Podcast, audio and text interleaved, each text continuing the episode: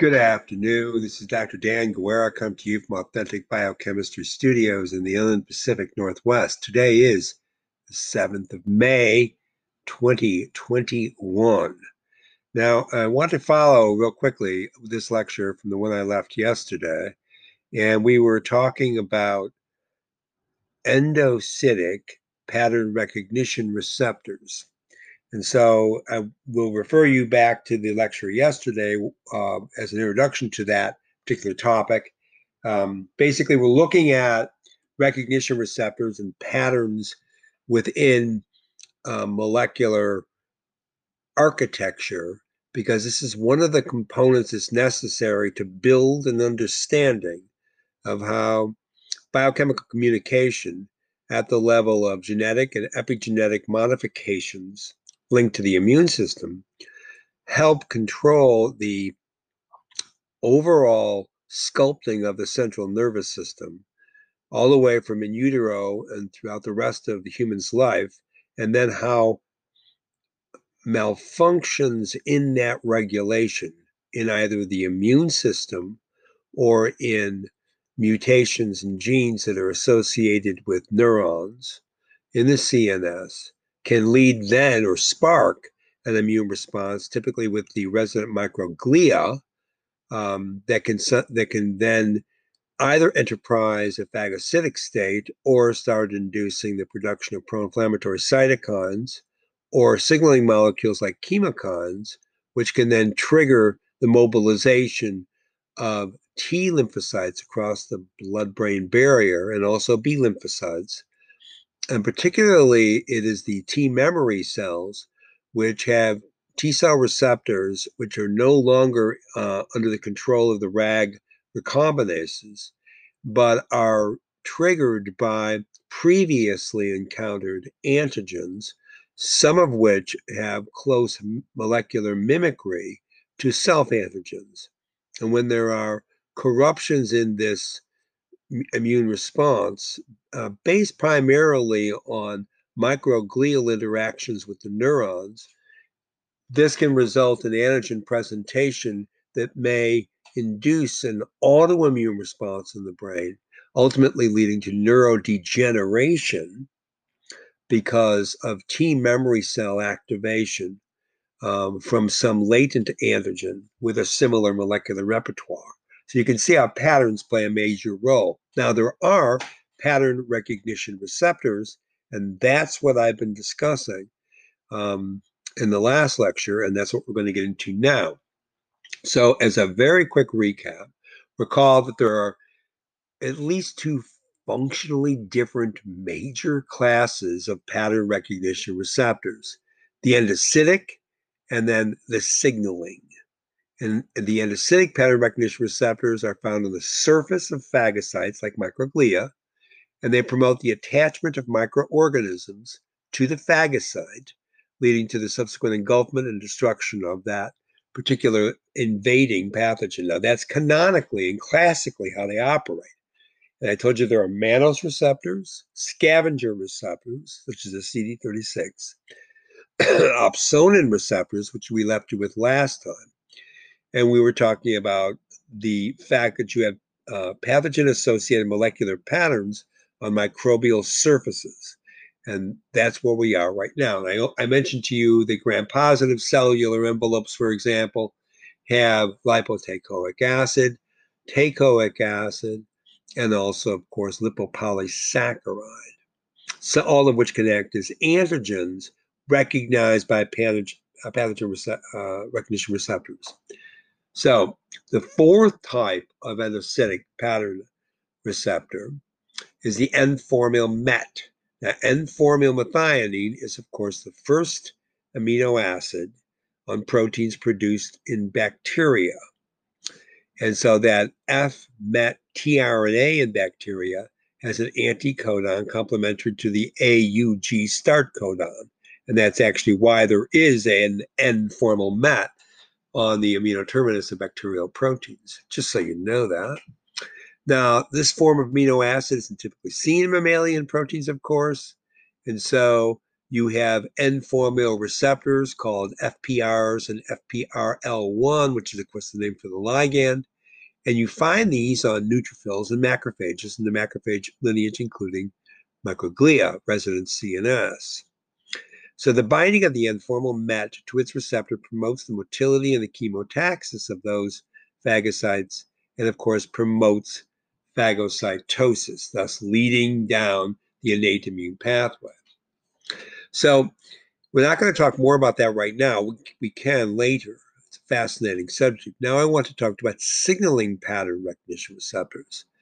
These bind a number of microbial metabolites, such as lipopolysaccharide and peptidoglycan, teichoic acids, I just mentioned to you, for example, gram-positive bacteria. But they also recognize flagellins, pilins, and unmethylated cytosine guanine dinucleotides, or CPG sequences, from bacterial and viral genomes. Lipoteichoic acid is, of course, another, and glycolipids and zymosan. Also, uh, zymosan, of course, is produced from fungi. Also, double stranded viral RNA can turn on signaling pattern recognition receptors, also known as SPRRs. Okay, sorry for all the acronyms, but this is authentic biochemistry. And you can, of course, play this back. And I'm, hopefully, I'm articulating this well enough that you are able to just immediately remember it. Now, certain single stranded viral RNAs can also uh, activate the SPRRs. So you have a binding of a microbial pattern associated molecular uh, uh, excuse me, pathogen associated molecular pattern to the uh, PRR, right, to the pathogen receptor uh, or, or uh, uh, the PRR itself promotes the synthesis and secretion of intracellular regulatory molecules. And when that occurs from that uh, pattern recognition receptor, you get cytokines produced and of course, those are going to be absolutely crucial to initiating the innate immune response, which will then turn on the adaptive immune response. And that, of course, will bring in the lymphocytes.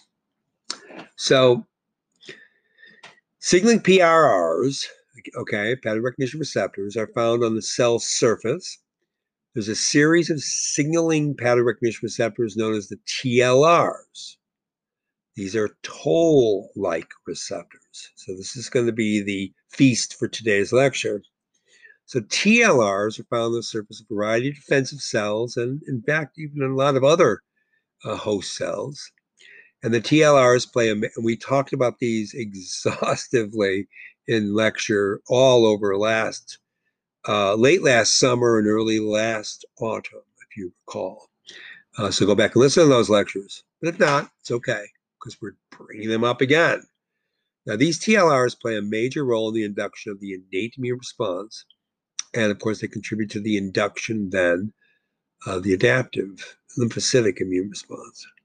Binding of a microbial PAMP to its TLR or any PRR, pathogen uh, recognition receptor again, will transmit a signal to the host cell nucleus, inducing the expression. It's going to be a molecular signaling pathway, inducing the expression of genes coding for the synthesis of intracellular regulatory molecules, which, when they were first described, was the name for cytokines. So the cytokines, in turn, bind to their receptors after they're secreted, because remember, these are going to be glycoproteins, so this go through the secretory pathway, and they're going to bind onto other defensive cells, right? Usually innate and also, of course, the lymphocytic. Now, differential combinations of TLRs appear in different cell types, and they can occur, of course, in pairs. And the different TLRs directly or sometimes indirectly then will bind to different microbial epitopes, okay, which are going to be either shed or going to be generated via phagocytosis from a previously recognized pathway uh, and one that we just mentioned and talked about. So the signaling PRRs are found in the membranes of the endosomes, also known or usually most commonly frequently named as phagolysosomes in this particular uh, molecular microbiology literature.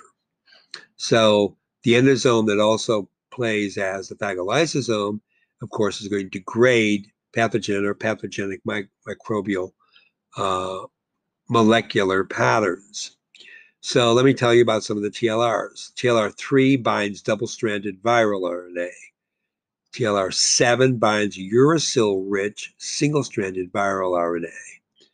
TLR8 binds single-stranded viral RNA, and TLR9 binds unmethylated cytosine guanine dinucleotide sequences, as they call them, CPGs. Of course, can be methylated, that would be an epigenetic signature, right?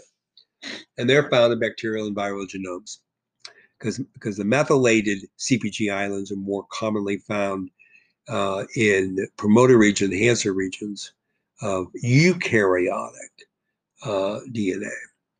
So most of the TLRs, that's differentiation. You see unmethylated versus methylated. Most of the TLRs that bind to viral components trigger the synthesis of cytokines of a specific class called interferons, and they block viral replication. So they interfere with viral replication. That's why they were named this way. And that particularly occurs in infected host cells. So you also have signaling PRRs, pathogen uh, recognition receptors, in the cytoplasm. These include the NODs. These are the nucleotide binding oligomerization domain containing PRRs. And then you have the CARD containing proteins. And CARD stands for here caspase activating and recruitment domain. Okay. And these are, you know, again, these are these pattern recognition receptors. You also get something called RIG1, which is a retinoic acid inducible gene 1 and an MDA5, which is a melanoma differentiation associated gene 5. And those are all cytoplasmic sensors that bind viral RNA molecules produced in virally infected cells, you know, such as human cells. And they trigger the synthesis of cytokines, all called under a grouping, subgrouping called interferons. Again, they block viral replication. This is part of the innate immune response that is triggered to stop or, or to slow down the replication of viral pathogens. Full stop. And that, of course, only is going to occur in an infected host cell. And they function very much like endosomal toll like receptors. They have these card containing proteins and these nods. Remember, those are nucleotide binding oligomerization domains. So, this just gives you more florid detail of what uh, what we're talking about here. So infection with a virus or an intracellular bacterium as well will trigger an innate immune response through a specific cytosolic pattern recognition system and the, and the interaction of double-stranded RNA, which is going to be the uh, the first replica, uh, replicon of a single-stranded RNA that moves through, be it a positive RNA or a negative RNA, and this basically serves as a replication intermediate of the RNA type viruses. So, with the RNA helicase domain of the pattern recognition receptors, this is going to be RIG1. Remember, that's retinoic acid induced gene 1 or MDA5. Okay. Uh, remember, that's melanoma differentiation associated gene. And that's going to induce an interaction between the caspase recruitment domain, the CARD1, of the RIG1 or of the MDA5. Again, now we're talking about protein domains, right? After infection with an intracellular bacteria or with a double strand, or, or excuse me, with a DNA virus, you can also have a double-stranded DNA activation of this system. That's why it's called nucleotide oligomerization or the NOD domains, right? Because it can be RNA or DNA. Right. So I'm going to give you some pretty good detail here and explain this. Presence of a double-stranded RNA or DNA in this cytosol is, is a foreign molecular pattern. Typically, you would find no double-stranded RNA in a eukaryotic cell unless it's viral, or sometimes it could be recognized as that because you do get some double-stranded like structure in some ribosomal RNAs And very rarely, but usually caused by mutations and an association with proteins, you might get some double strand character even of transfer RNA and messenger RNA. But it's not truly double stranded, right? It's not that kind of molecule, but yet it can sometimes be mistakenly conferred as that. But if you have actual frank, professional, double stranded DNA or RNA in the cytoplasm eukaryotic cell, that's going to trigger an innate immune response. And you're going to trigger a specific cytosolic pattern recognition system. Now, the interaction of the double stranded RNA, which is, of course, this, as I mentioned before, replication intermediate of RNA viruses, with the RNA helicase domain of the pattern recognition receptors, RIG1 or MDA5, it will induce an interaction between the caspase recruitment domain of RIG1 or MDA5 and that same domain, the card like domain of the adapter protein, which is located now on the mitochondrial membrane of the host. Now, the adapter has four alternative names. You need to know this. One of them is fun. It's called CARDIF. So it's card adapter inducing interferon beta, right? And of course, interferon beta is IFN beta. You also have IPS, which is an IFNB promoter stimulator 1. You have a MAVS or mitochondrial antiviral signaling protein.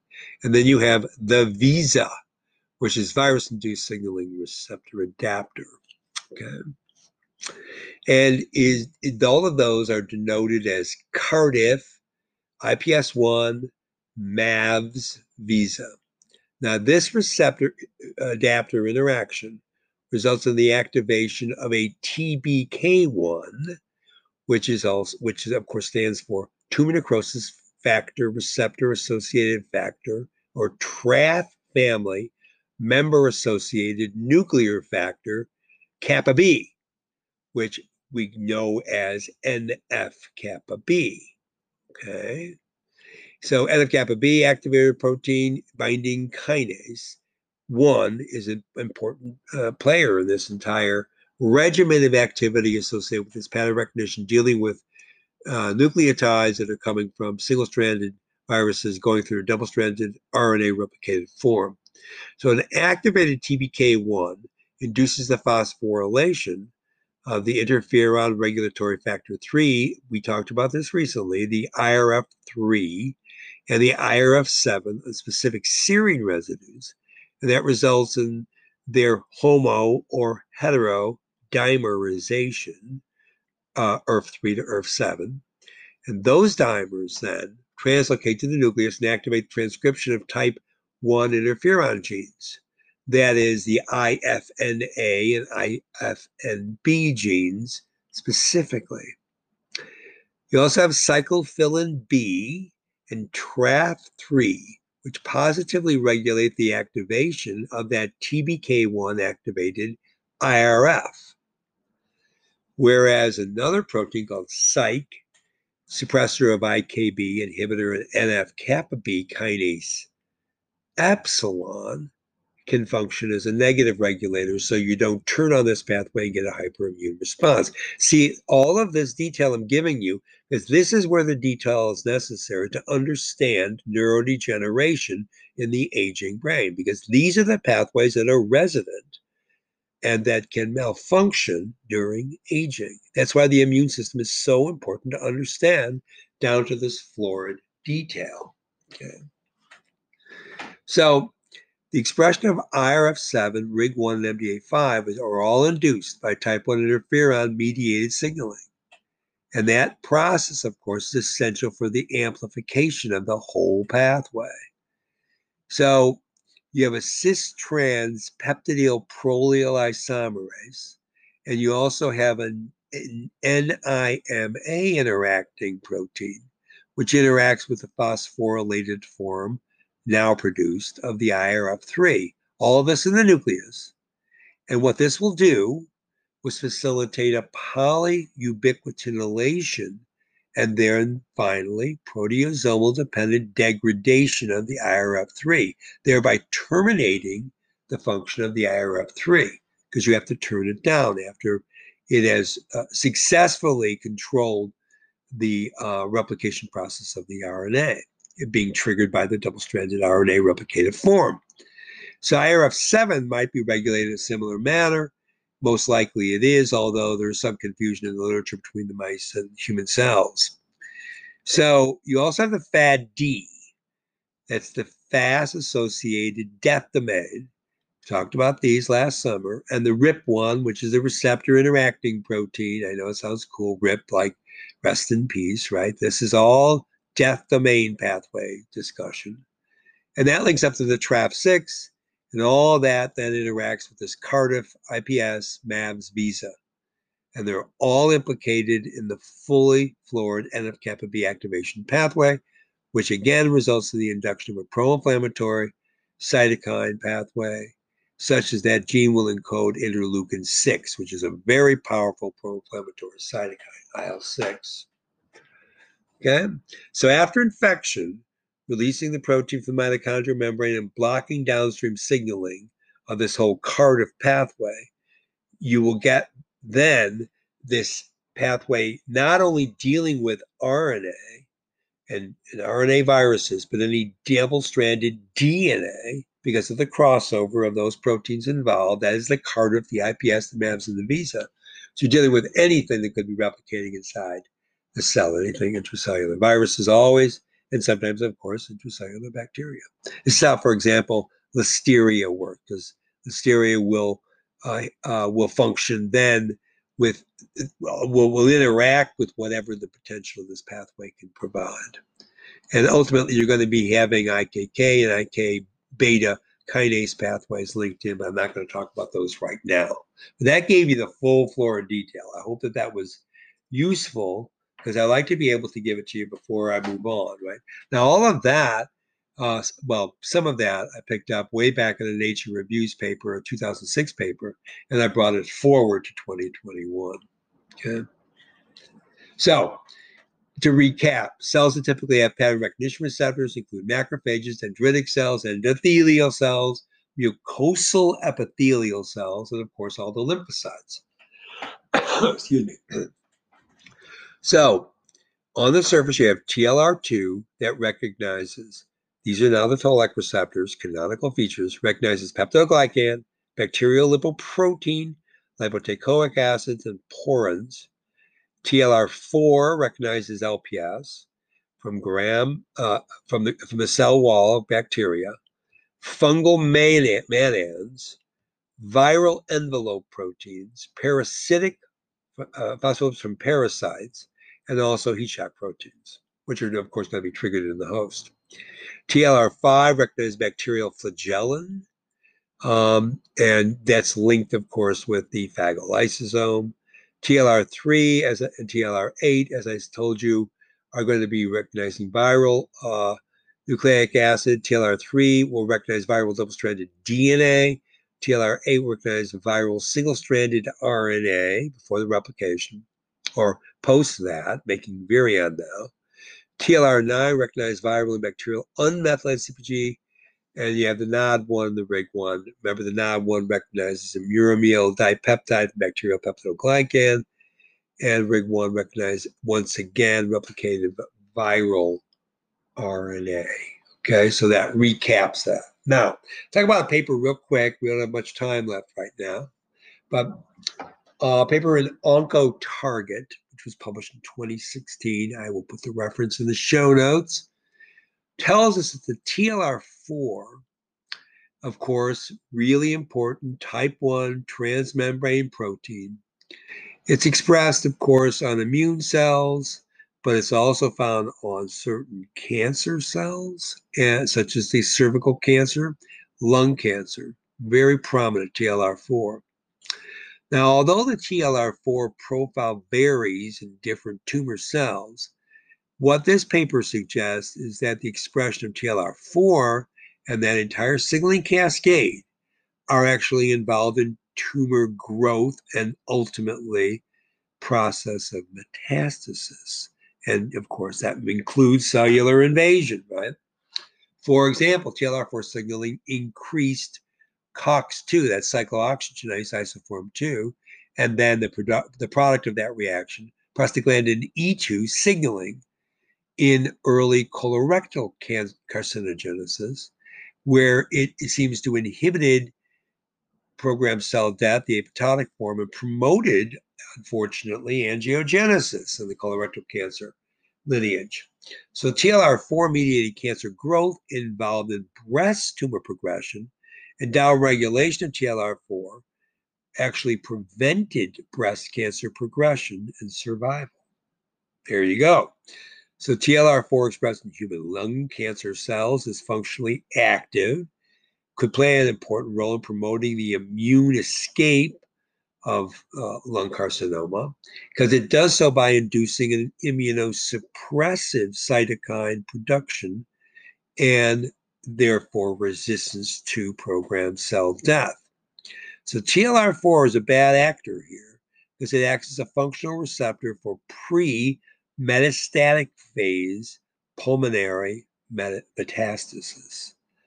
The reports that you find in the literature suggest that TLR4 that are expressed in human tumor, cell, human tumor cells, and they're really, unfortunately, linked positively to cancer progression. Okay, so do we get a lot of cancer in the aging uh, system in humans? Yes. Another reason to be interested in TLR4. Now, recent studies show that TLR4 expression is suppressed by epigenetic mechanisms, done so by the methylation of DNA and histones, which are classical.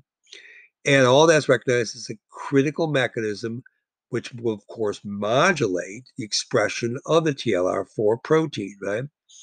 First at the transcription level, then the, then after translation at the protein level uh, of the RNA. So it looks like methylation of the TLR4 promoter is associated with TLR4 silencing in a variety of lineages, including the intestinal epithelial and stem cell derived vascular cells. But how this epigenetic mechanism plays down uh, and how that methylation works is still a matter of a, a heated amount of research. Looks like even the underlying progression of gastric cancer uh, involving TLR4 is now under uh, the uh, uh, under the microscope, right? So de novo methylation and methylation mediated by transcription factor binding, which does occur during chromatin remodeling, can inhibit gene expression, and it does so via this receptor uh, motif or receptor binding motif to the methylated CPG islands. Following that methylation, methyl CPG binding domain, the MBD proteins we talked about, and those there's a whole family of those, MBD1, uh, etc. And the methyl CPG binding protein 2, which is also known as MECP2, which we talked about in authentic biochemistry last year, all those are commonly recruited to the CPG site. They repress transcription by recruiting a protein called SIN3A. Okay. And this is going to then involve transcription factor SP1, and it's going to be co-localizing the TLR4 promoter. So this methylation then will actually act as an activator this whole process. Consistent with all that, the methylation of the cytosine and CPG islands within this SP1 binding site will directly pre- uh, suppress SP1 binding ability. And so it looks like differential DNA methylation of the TLR4 promoter in gastric cancer, expressing TLR4 at high and low levels is going to be an important mechanism for the underlying TLR4 transcription, with TLR4 silent cells showing an M increased MECP2 binding and TLR4 upregulated cells showing an enhanced SP1 binding, respectively, to that TLR promoter. So I'm going to stop here because I'm completely out of time. And I'm going to say this is Dr. Dan Guerra from Authentic Biochemistry Studios saying bye for now.